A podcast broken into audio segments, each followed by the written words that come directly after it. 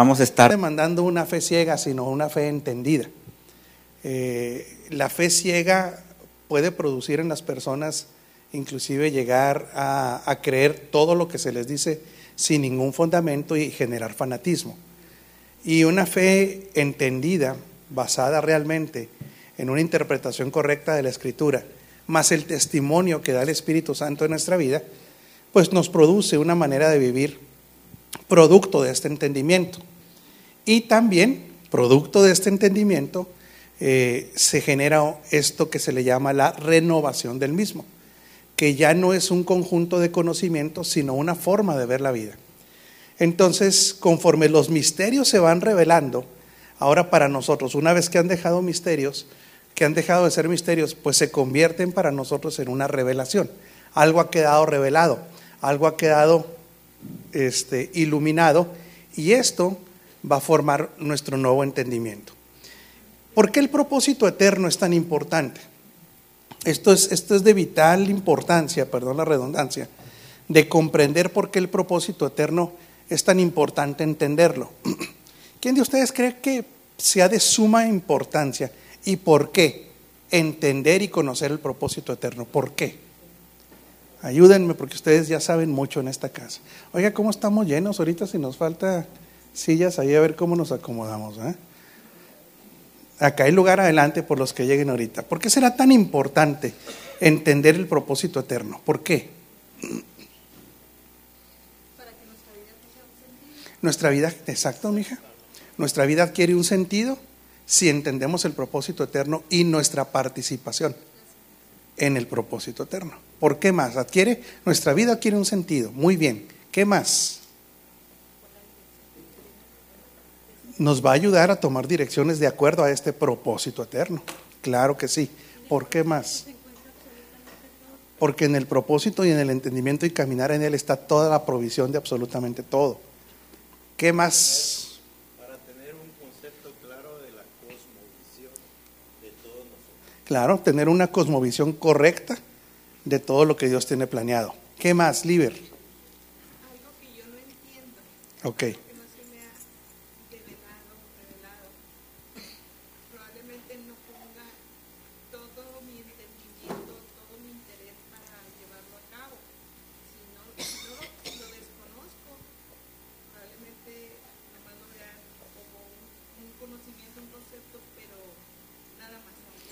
Sí, que cuando no se entiende se puede ver como un concepto aislado.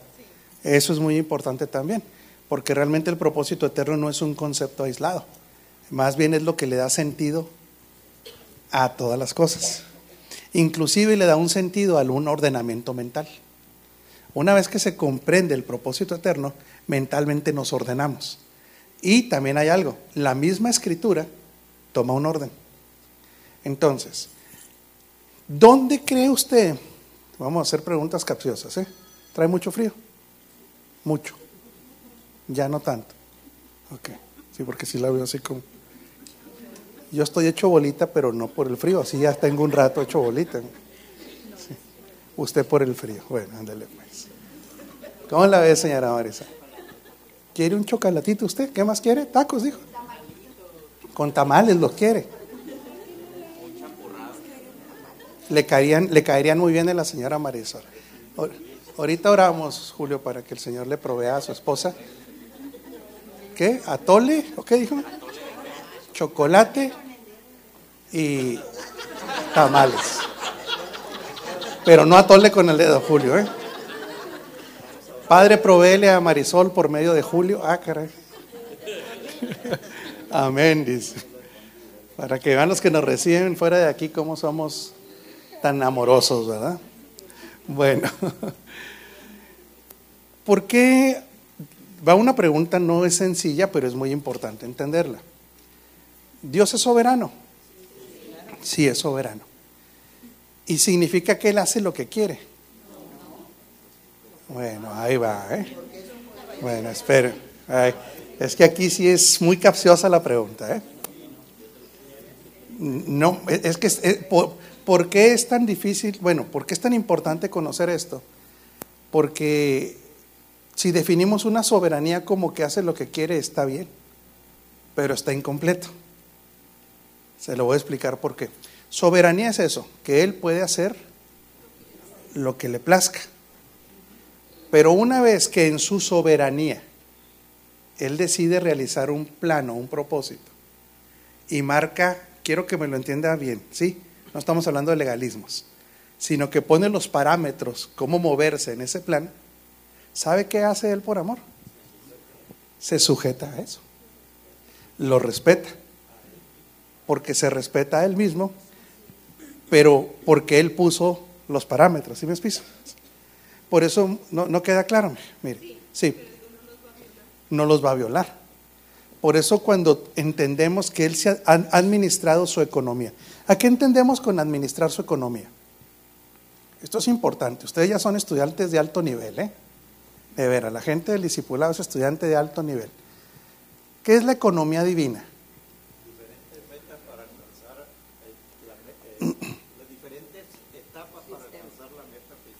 podemos decir que es la administración de los recursos de Dios que están determinados a alcanzar un fin.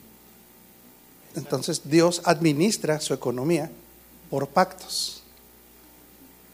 ¿Sí?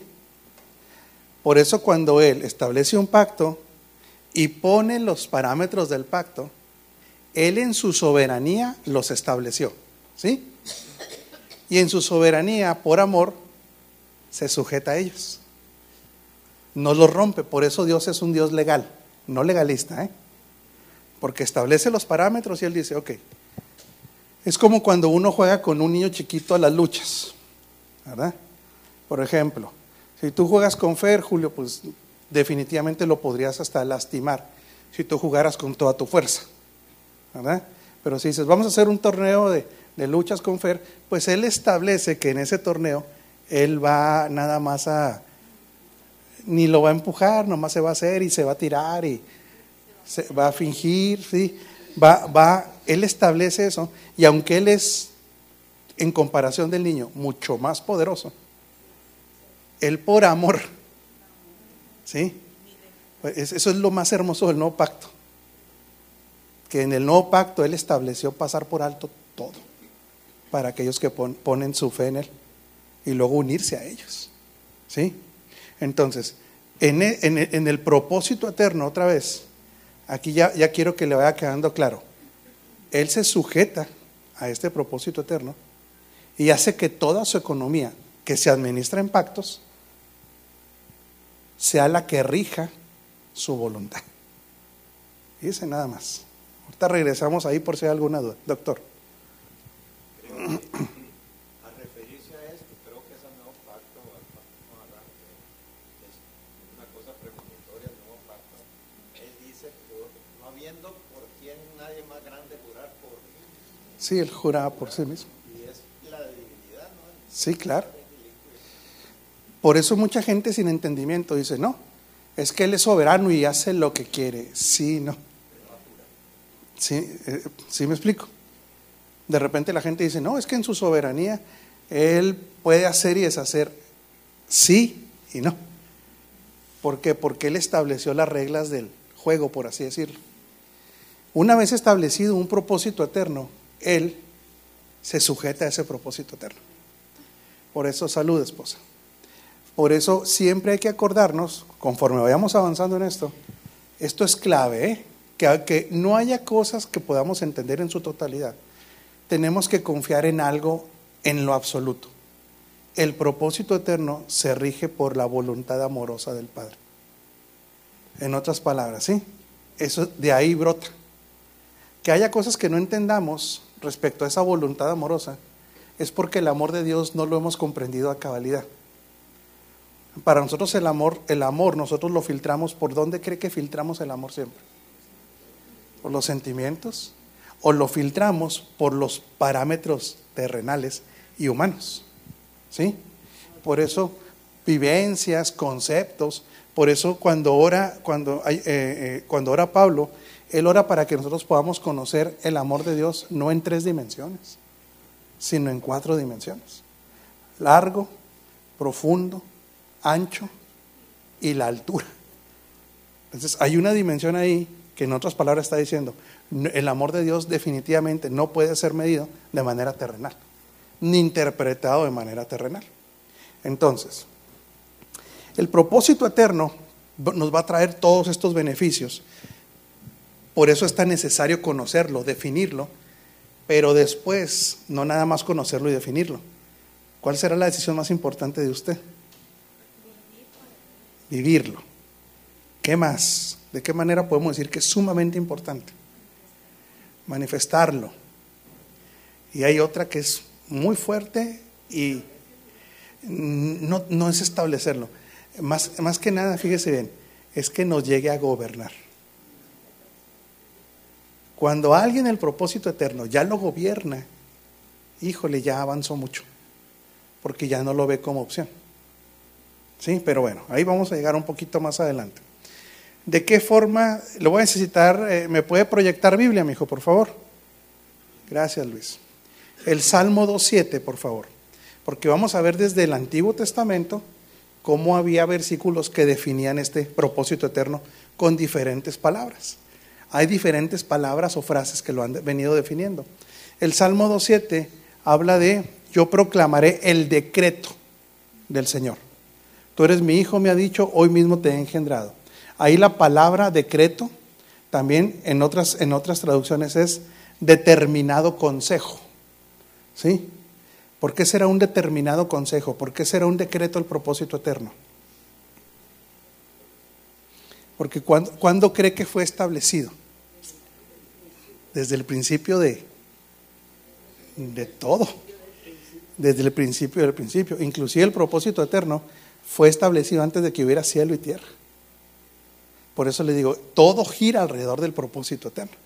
Ahora, es muy triste de que mucho hijo de Dios ese concepto ni siquiera lo hacen en, en, la mente, o sea, ni siquiera es algo que se ha enseñado, deje usted sistemáticamente, ni siquiera abruptamente o de repente, cuando es lo que rige toda la economía divina, expresada en diferentes pactos, ¿verdad? Hechos 2.23, mi hijo, por favor. Y también se le llama determinado consejo porque esta decisión no intervino más que el consejo trinitario, el Padre, el Hijo y el Espíritu Santo, el consejo de ellos. ¿sí? Hechos 2.23 dice, este fue entregado según el determinado propósito y el previo conocimiento de Dios y por medio de gente malvada, ustedes lo mataron clavándole a la cruz. Pero está hablando que Cristo fue entregado clave, ¿eh? no fue porque se enojaron los judíos, no fue porque Roma le tuvo miedo, o sea, es, estas son cosas que podemos decir. Aquí en el Cronos estaban enojados los judíos, estaban, lo veían con cierta preocupación los romanos, pero para efectos de lo eterno, no, esto ya estaba establecido. Por eso, una de las certezas que usted puede tener es que así, esto sí, a este propósito eterno, nadie, absolutamente nadie, lo puede detener, lo puede parar, ni lo puede mm, cambiar. De hecho, ahorita vamos a ver por qué ella no es cambiable. En un ratito más, ¿sí? Ok. Lucas 2.49, fíjese cómo lo expresa el Señor. Lucas 2.49.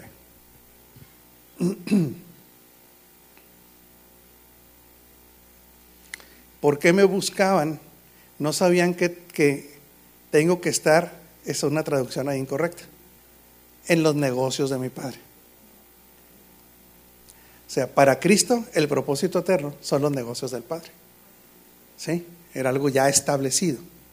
Juan 6:38, mi hijo, por favor. Y luego va a ser Hebreos 19. Reina Valera mejor si se puede.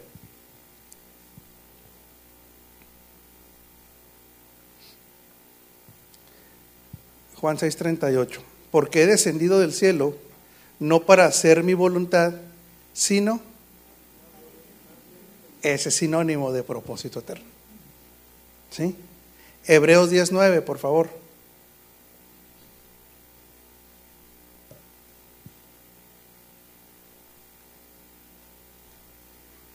Hebreos 19.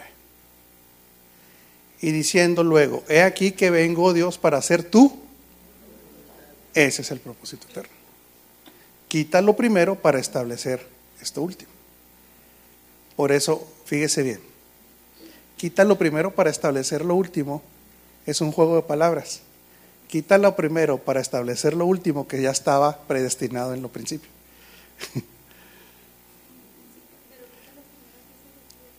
quitar la- lo primero que era la ley, quitar todo lo que era sombra, tipo y figura, el antiguo, para establecer lo nuevo. Pero esto nuevo, ¿desde dónde viene? Era lo primero. Por eso se hablaba de que en el, en el Cronos, ¿verdad? En el Kairos, el cordero que había sido inmolado, ¿cuándo fue inmolado? Desde antes de la fundación del mundo. En otras palabras, en el ámbito de lo eterno, nada más que lo eterno para entenderlo un poquito más, es ahí, aunque lo eterno no tiene tiempo, hablaríamos de lo eterno pasado. Nada más para, ¿sí, sí, sí me explico? Sí, cosas que en lo eterno, aunque no hay tiempo, se establecieron en lo pasado de lo eterno, pero nada más para mentalmente poder entenderlo, ¿sí? Sí, por eso el Señor hace eso habiendo sido ya inmolado en el pasado de la eternidad, en el cronos lo tuvo que vivir, hacerlo. En un tiempo, bueno, eh, pero más claro en el cronos, para entenderlo así, en el cronos se ejecutó. O sea, ya siendo, habiendo sido inmolado en lo eterno, precisamente por eso es que nosotros tenemos que partir de algo consumado toda nuestra vida partir de este propósito ya ejecutado. Es lo que nos genera confianza. Pero en el cronos, hágame favor de decirle que está enseguida de usted, pero tienes que ser responsable. Dígaselo, por favor. En lo que a ti te toca. Imagínense que Jesús hubiera dicho, no, pues no, al cabo yo ya fui inmolado en la eternidad. ¿Qué hubiera pasado si en el cronos no lo hubiera obedecido? Sí, señora Anita. Si ya Dios sabía lo que iba a suceder con su Hijo en lo eterno, ¿cómo nosotros? ¿Para qué hizo al Hijo? Ah, ah, pues, Es que ese es, eso es lo glorioso de esto. Que en el propósito eterno, ellos, entre ellos, el trato era tener más hijos, como el Hijo. O sea, hay, un, fruto de este propósito eterno. Y para el Hijo era una esposa. Entonces, ellos no podían violentar en, su, en el carácter perfecto de Dios. Él no iba a crear un títere. Él iba a crear a una raza donde de antemano sabía, por el principio de omnisciencia, que iba a regarla. Precisamente es lo que, por eso definimos, Anita, que esto es de puro amor. O sea, él sabiendo lo que le iba a costar, lo hace. Pero, pero ¿por qué? Porque lo que obtuvieron ellos dos en, el, en este consejo, en esta, quiero llamarle para entenderlo, negociación, en ese acuerdo, al padre le costaba el hijo y al hijo le costaba la vida. Sí. Sí. Claro que sí. En el, en el principio eterno de Dios, para eso se hizo la no nada más, la tierra era para qué? Sí. Bueno. Más, de- de- pregunta Anita que si entonces por causa del propósito eterno se hizo la tierra. Podemos decir que por causa del propósito eterno, vamos a hablar del final de todo. Vamos a partir de lo que nosotros le llamaríamos final. Es reinar con Cristo por la eternidad en calidad de familia, por causa de eso que ya es. ¿Sí? Nomás que nosotros nos estamos administrando en este tiempo. Él crea la raza humana para que gobierne la tierra. Por eso la tierra, la tierra eh, es algo que no va a desaparecer. O sea, el hombre aún va a tener injerencia por siempre, manifestando el reino de Dios a cabalidad en la tierra. Pero si hay que partir, eh, esto es lo que es complejito, por favor, pregunte con toda confianza, ¿sí? Porque es un poquito complejo este tema, porque y es muy profundo. Por eso lo que no se entienda, pregunte, porque estamos interactuando en dos dimensiones, la de lo eterno y la del cronos. pero nuestra realidad, la eterna, es la que importa. La del Cronos la pusieron para el gobierno de Cristo a través nuestro. ¿Sí me explico? Pero Cristo no está diciendo, híjole, si fallan va a fallar el propósito. No, el propósito eterno ya está consumado. ¿Sí? Piénsele todo lo que quiera preguntar, por favor. Señor Javi.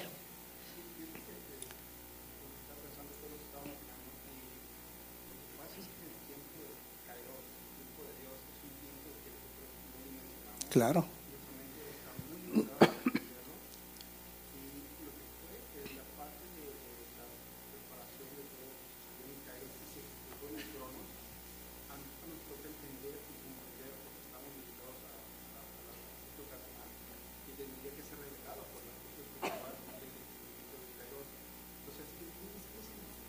Sí.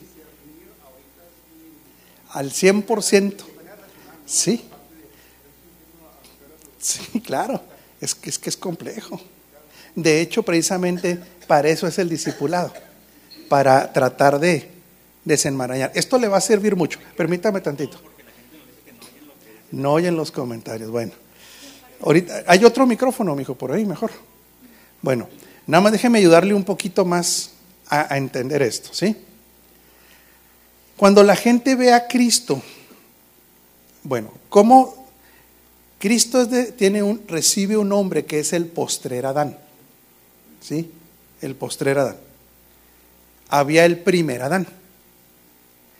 Cuando no hay entendimiento de esto, de lo eterno, ¿sí? La gente cree que Cristo era el plan B, porque falló Adán. ¿Sí me explico? Eh, sí, porque, porque así se entiende. ¿Por qué? Porque se relaciona desde el Cronos. ¿Quién fue primero? Pero no fue primero Adán. Ah, ok. Sí, vámonos bien despacio. Eh, Es que ahí te va. Mira, Génesis 1.1 es el principio de qué? Del Cronos, de la tierra. Pero Juan 1.1 es el principio de todo, que no hay principio. De la eternidad. En el principio era el verbo, el verbo ya era Dios y el verbo estaba con Dios. ¿Sí? Entonces, ese principio es el principio de absolutamente todo. Vamos a hablar que es un principio sin principio. Sí, es la eternidad. Entonces el plan A nunca fue Adán. Siempre ha sido Cristo y dígale que está en de usted y usted en Cristo. Porque eso es lo glorioso. Fuimos incluidos. ¿Sí? Fuimos incluidos. Eh, hay, hay niños en el cunero. Y están cuidados. Sí, perfecto. ¿Y acá ya no están ahora? Ah, hay una junta, ok. Sí, que aunque no, eh, Adán no era el plan A, porque de acuerdo a lo que ahora entendemos y comprendemos, es de que el plan era siempre en Cristo. siempre ha sido Cristo. Siempre ha sido Cristo. Y luego viene la pregunta, y entiendo lo que dice mi entonces, Sí. ¿para qué Adán? Sí, porque Ajá. para que Dios hiciera una raza ahora en Cristo, tenía que haber primero una raza adámica que no fue manipulada. Fue, se le dio libre albedrío. ¿Qué hubiera pasado si Dios hubiera manipulado a la raza humana? Robots. ¿Qué hubiera pasado? A ver, quiero que lo piense desde el punto de vista de Dios. No, pero, pero lo, lo peor sería que negaría la misma naturaleza amorosa de Dios. Porque hubiera dejado una raza esclava, controlada. ¿Sí? Claro, no hubiera venido Cristo. Pero esa raza, sin libre albedrío, que el Padre en su eterna sabiduría sabía que de esa raza, esa raza después iba a ser resucitada con Cristo. Por eso para Dios, lo adámico en nosotros, ¿qué cree que le tiene que ocurrir? Morir. En la cruz, la raza adámica a la que usted y yo pertenecíamos, quedó crucificada. ¿Sí? A ver, doctor. Y eh, también hay que diferenciar que Adán era un ser creado. Eh, su espíritu fue creado en la eternidad, pero fue creado. En, tan- en- eh, cambio, Cristo era Dios mismo. Entonces, cuando fue el tiempo, nos dice Gálatas, cuando fue el tiempo Cronos, el tiempo, el tiempo Kairos, cuando fue el tiempo Kairos, ya planeado por Dios, vino Cristo. Pero Él tenía que ser Dios para poder redimir a la raza, porque de ningún ser humano que no fuera Dios podía eh, redimir a la raza. Por eso es el misterio de la encarnación, que Dios se hace hombre para poder morir, porque Dios es inmortal, morir en esta tierra. Sí. Pero sí tener muy claro, el plan siempre fue con Cristo. Esto de Adán era porque Dios introdujo esta raza con una, sabiendo que el final no era adámico, el final es Cristo. Por eso Cristo, ojo con esto, ¿eh? Cristo sigue siendo el principio y el fin. Es el principio. Él fue antes que Adán. Ahora, que nosotros sí, queden ciertas duditas, créame que van a, estar ahí. O sea, por eso llegar a una comprensión absoluta es, es complejo. Para mí en lo personal, ¿por qué se me hace complejo entender esta parte de este acuerdo que ellos hacen? Porque ellos estaban completos. O sea, no les faltaba nada. Ellos tres estaban completos. Los, la única explicación es esa. ¿Qué necesidad?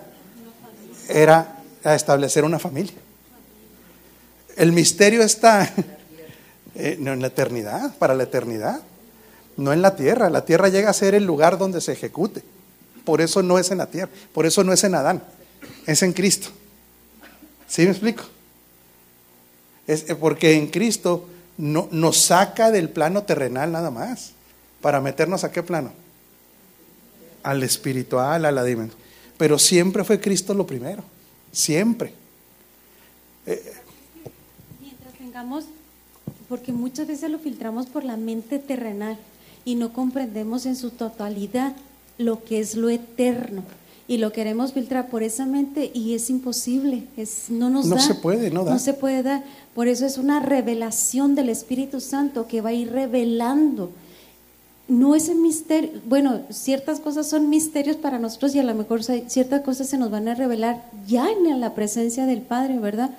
Pero aquí filtrarlo cuando tenemos a veces mucha mente terrenal va a ser muy difícil. Sí, es- o sea, llegar a decir que vamos a comprenderlo todo en absoluto. No, pero todo esto que nos va dando, luz y mayor entendimiento, ¿verdad? Señor Ortiz.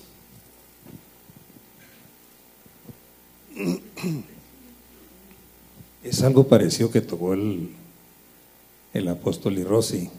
Me da la impresión, cuando se habla de misterios, o sea, la escritura habla de misterios, y también habla de revelaré los tesoros ocultos. Me da la impresión que muchas veces al no tener quizás esa profundidad y entender estos misterios, se debe activar aún más nuestra fe, porque no deja Sí. entrever en sí todas las cosas. Entonces pone a prueba mi fe, aunque no lo tenga todo en conclusión, o una- un peso de una verdad, aunque se active en la revelación. Aquí, en mi postura muy personal, sería mi fe, en Sí. relación a lo básico, a lo práctico, a lo entendible. Sí. Que tengo una identidad, que soy hijo de Dios, y aunque no comprenda en todas las dimensiones algunos aspectos de lo eterno, mi fe tiene que estar siempre activa Así es. y siempre en pos de. Y esto que dice el señor Ortiz me da, me, me abre una puerta para explicar la fe como la debemos ver desde el punto de vista del Hijo de Dios. Porque lo que Dios espera que lleguemos nosotros es a la fe del Hijo. ¿Sí? Porque generalmente, fíjese bien, cuando nosotros preguntamos que si alguien tiene fe, generalmente lo manejamos como para un evento. ¿Sí me explico? Cuando uno está, perdón, para una petición. Esa no es la fe de la que está hablando Dios. O sea, alguien anda medio enfermón y que dice, yo tengo fe de que me voy a sanar. Está bien, está bien. En una crisis financiera, yo, yo tengo fe en que voy a salir de ella. Está bien. Pero la fe, esto es muy importante, para Dios es mucho más amplio. Más el justo por su. En otras palabras, es un concepto tan, pero tan mayor al evento que tenemos que partir de una fe con un hecho consumado, aunque no entendamos. El hecho consumado es el propósito eterno. La fe para cuestiones individuales se ejerce desde el propósito eterno. Mire, la fe, como siempre lo hemos visto así, bajo un evento que, que no todavía no, porque es fe la certeza, la convicción. Ok. Estamos creyendo que es eso que todavía no está ahí. Pero es, la fe es mucho más grande, es el conjunto de todo lo que creemos. ¿Sí me explico? Esto es muy importante, doctor. Porque siempre, siempre estamos, el concepto siempre lo hemos limitado. Lo hemos, lo hemos dejado a un, a un este, a una particularidad. Es que yo tengo fe, que voy a salir de este pro- problema. Ok, sí, pero ¿por qué tengo fe que voy a salir de este problema? Porque creo en algo consumado que ahora es mi realidad y forma ahora todo mi conjunto de lo que creo. Todo, ¿eh? Todo lo que creo. No es este, este eventito del que voy a salir adelante. No, ahora por eso el concepto de, en la, en la cosmovisión judía, la palabra fe es la palabra emuna. La palabra emuna para ellos era que por lo que voy a creer estoy dispuesto inclusive a qué? A morir. No se estaba hablando de un eventito de que si se me cura la pata o, o- o salgo del- de la deuda. No, esos son particularidades. La fe, lo que creo, aunque no todo esté materializado, es lo que va a regir, ¿qué cree? Mi vida completa. Por eso se hicieron los credos, los credos, el credo de los apóstoles. Ahí va resumido lo que es una fe. Por eso para usted su fe nunca la vaya a minimizar. Sí, nunca la vaya a minimizar a un evento. Porque ¿qué pasa cuando ese evento tarda? La gente dice, no, no, no es verdad. ¿Cómo es posible? Por ejemplo, yo, yo le doy mi testimonio. La crisis, la crisis de salud fue de casi cuatro meses. Y yo predico sanidad y soy apóstol y, y entiendo la verdad presente. A los dos meses yo pude haber dicho, no, pero es que a mí ya no me interesa. Quiero serle sincero. O sea, si se tardó otro mes, u otro mes, u otro mes, no puede variar mi conjunto de creencias de qué? De todo lo que creo. Porque, ¿Por qué? Porque por la llaga de Cristo yo fui curado. Tiene un efecto qué? Eterno. O sea, en otras palabras, claro que no pasó. Si yo hubiera colgado los tenis en esta crisis, yo de todas maneras sería sano. No, no sé si lo, si lo capte. Y alguien puede decir, no, pues si se murió ahí todo tosigoso. No, no, eso es nada más, fue un lapsus. Que si colgué los tenis por la tos o lo que estaba ahí, que ya no está, gracias a Dios. No cambia mi, porque mi realidad, ¿qué es? Es eterna. Y es una realidad legal. Y es una realidad espiritual. Por eso cuando hablamos de, de esta fe, qué bueno que me dio la, entrada al tema, tiene que partir, ojo, ¿eh? esto, es lo, esto le va a sustentar y lo va a fortalecer, de que el propósito eterno está consumado. No se va a mover. Por eso usted queda en este propósito eterno. Los beneficios de este propósito eterno, ¿eh? ojo, Los beneficios, ¿incluyen la sanidad? ¿Incluyen riquezas de todo tipo? De todo tipo. ¿eh? ¿Incluye nuestra unión con Él? Es la más importante. ¿Incluye nosotros como familia de Él en un reino? ¿Para cuánto tiempo? Esa es una fe consumada en el propósito eterno. Por eso Cristo dice que es el autor y ¿de qué? No de una decisión. Otra vez, ¿sí? No es el consumador de mi fe de que sí, sí creo, sí creo, sí creo. No, es el consumador de todo lo que creo. ¿Sí? ¿Por qué es el consumador de todo lo que creo? El, el no vino el güero, no va a pichar hamburguesas hoy, pero ¿por qué cree que es el consumador de todo lo que creo? Porque lo consumó. No lo va a consumar. Ya está. Javi tenía un comentario o una pregunta. Y luego el apóstol, y luego el pastor Sergio. Y, y Liber, perdón. En Colosenses 2, no sé si es 10 o 16, precisamente dice que por la fe, Pablo le está hablando a los colosenses, que por la fe de ellos, él pide que él le sea eh, revelado todo el, el conocimiento de su voluntad en toda sabiduría e inteligencia espiritual. Pero está remarcando ahí que por la fe que ellos tenían. Y eh, por esa misma fe van al siguiente nivel. No es que nos debamos de quedar en la fe. La Así fe es, es. parte del el creer que Cristo fue el que consumó el, el- el- el- hecho de que nosotros fuéramos hijos y herederos con la identidad de hijos en en el Padre. Pero esa fe nos da la autoridad, el conocimiento de la voluntad del Padre, precisamente en toda sabiduría e inteligencia espiritual. Y es esa la parte fundamental que nos va a llevar al entendimiento de lo que es el cronos y el kairos en los tiempos de Dios. Por eso, eh, más que autoridad, Javi, porque la autoridad es algo delegado, no depende tanto.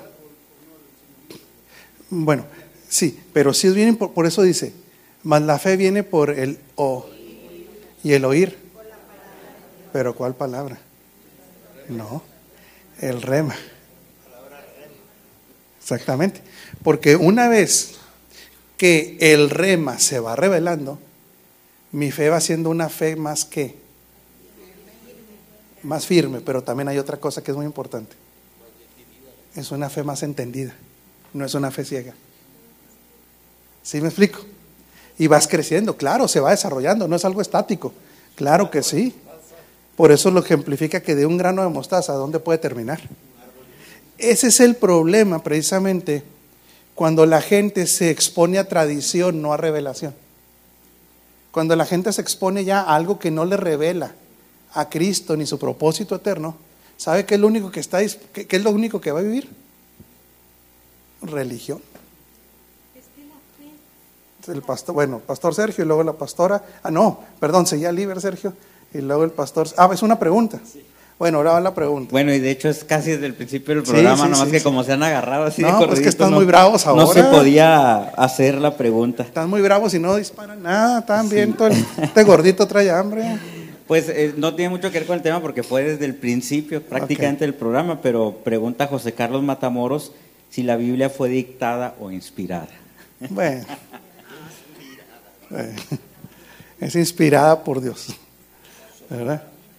Inspirada, pero no, no es, es una pregunta buena, ¿verdad? De- pero bueno. A ver, Rosy, adelante. Y luego Liber. Ah, no, Liber, Liber, Liber, ya tiene el micrófono, adelante. Bueno, eh, otra vez nos regresamos con la pregunta que hacía Anita. Eh, el primer versículo dice, en el principio creó Dios los cielos y la tierra. O sea, la tierra ya existía antes de Adán.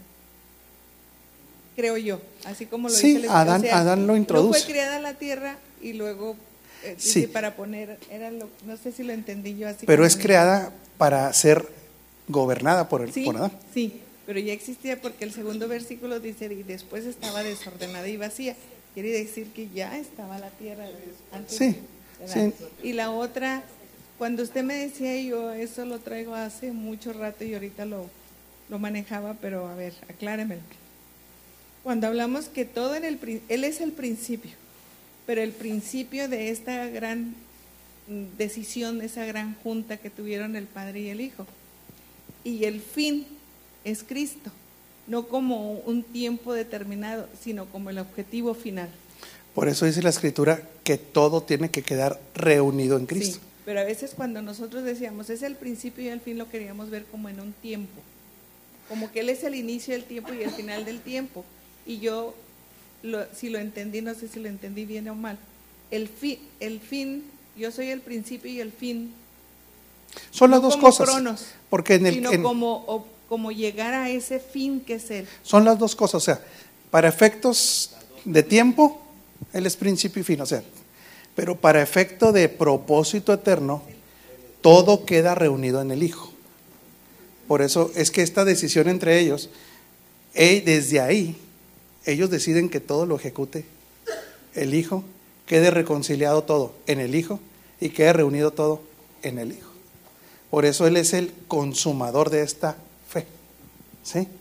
Sí, esposa. Bueno, este, quiero hacer un comentario. La fe es la sustancia y la sustancia es Cristo, no hay otro. Y esa sustancia es el incremento de Cristo en nuestra alma, porque en el Espíritu ya está, pero es en el alma. Conforme vaya incrementando Cristo, vamos a poder ver con claridad Claro. lo que ya es como obra consumada. Y la fe no es una creencia, ni es una esperanza, ni es un conjunto de, de decir, yo tengo fe por cualquier cosa, no. La fe, porque la fe es la, por eso decía, la fe es el incremento de Cristo en nuestra alma, porque una esperanza, una creencia puede cambiar, pero la sustancia nunca va a cambiar. Sí, por eso es que aquí lo que es que es muy amplio. Es que nosotros lo que obtuvimos en la unidad con el Hijo, Él nos fue hecho sabiduría y Él nos fue hecho conocimiento. Entonces, si Él nos fue hecho eso, claro que el incremento de Cristo en nosotros, ¿qué va a producirte en el entendimiento? Crecimiento del entendimiento y por consecuencia de la misma fe. Sí. A ver, doctor Rosa. También un punto a considerar es que Dios no es un dictador y Dios siempre hace que participe su creación. Por ejemplo, a Adán, claro que él ya sabía que iba a fallar Adán, pero a Adán se le dio la oportunidad de nacer de nuevo y de tener naturaleza divina si comía del árbol de, eh, ¿cómo De la vida. De la vida. Antes de caer. Si él hubiera comido el árbol de la vida, inmediatamente Cristo y la naturaleza divina hubieran pasado a él. Asimismo, al pueblo de Israel le dio la oportunidad de ser el pueblo escogido, el pueblo que iba a recibir el Espíritu y todo, pero también lo rechazó. Así es.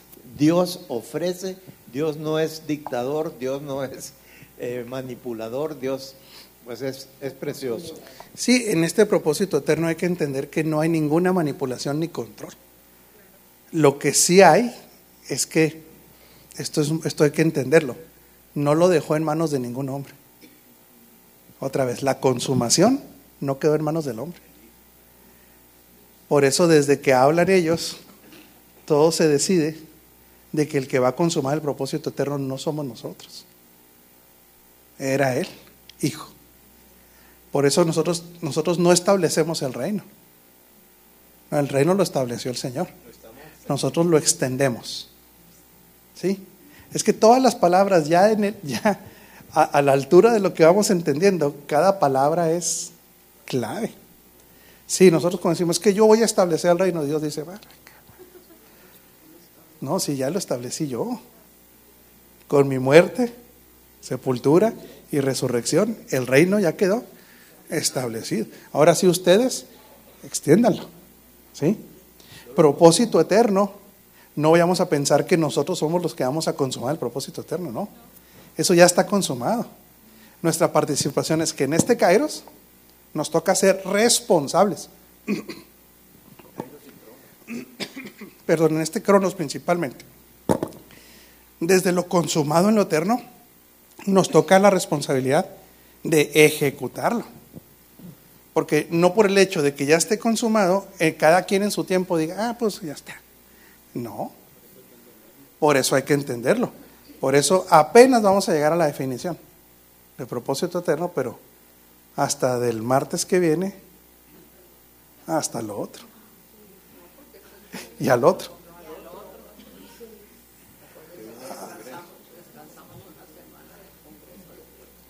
O sea, miren, para acá, hay más adelante. Hay luego. O a lo mejor en el Congreso se tocan cosas de esas también. No sé si lo van a. No creo. Pero bueno, ya veremos qué trae cada quien de ellos, ¿eh? Pero no en, no en el formato este, ¿verdad? De clase. Familia, ustedes ya están bendecidos. Y lo que hay que salir aquí gozosos es eso, de que nosotros somos los beneficiarios de lo que se consumó ya, ¿verdad? ¿Quiere saludar a alguna gente? Yo creo, ¿no, pastor? ¿No ha saludado? ¿Usted es resaludador? Bueno, pues queremos saludar a las personas que nos están viendo desde El Salvador. Nos está siguiendo ahí Marvin Roque, desde Canadá, Ciudad Juárez, desde Argentina, Jonacatepec, Morelos, Iztapalapa, Houston, Buenos Aires, Argentina, Guadalupe, Nuevo León, Nueva York, Salta, Argentina, Costa Rica, Monterrey, Iztapaluca, Uruguay, Bolivia, Puerto Vallarta, Dallas, Texas y República Dominicana. Nos están viendo, apóstol. Perfecto, Pastor Sergio, pues les mandamos un abrazote a todos ellos y un aplauso, un abrazo gordo, hasta ya. Y nomás para que ronque a gusto y el Señor lo moleste toda la noche. Vamos a, nomás vamos a dejar la definición, luego vamos a explicar todo, ¿sí? ¿Cómo podríamos definir este propósito eterno? Anótele, los que les gusta anotar, porque es importantísimo. Y como no está descrito en la escritura con una frase. No, o sea, no, no dice, el propósito eterno es el siguiente, no. Hay que analizar desde la eternidad hasta la eternidad lo que se logró, de dónde partió, para qué, por medio de quién. ¿Están listos para anotarle? Bueno, es la voluntad amorosa del Padre por eso le digo que de ahí parte todo.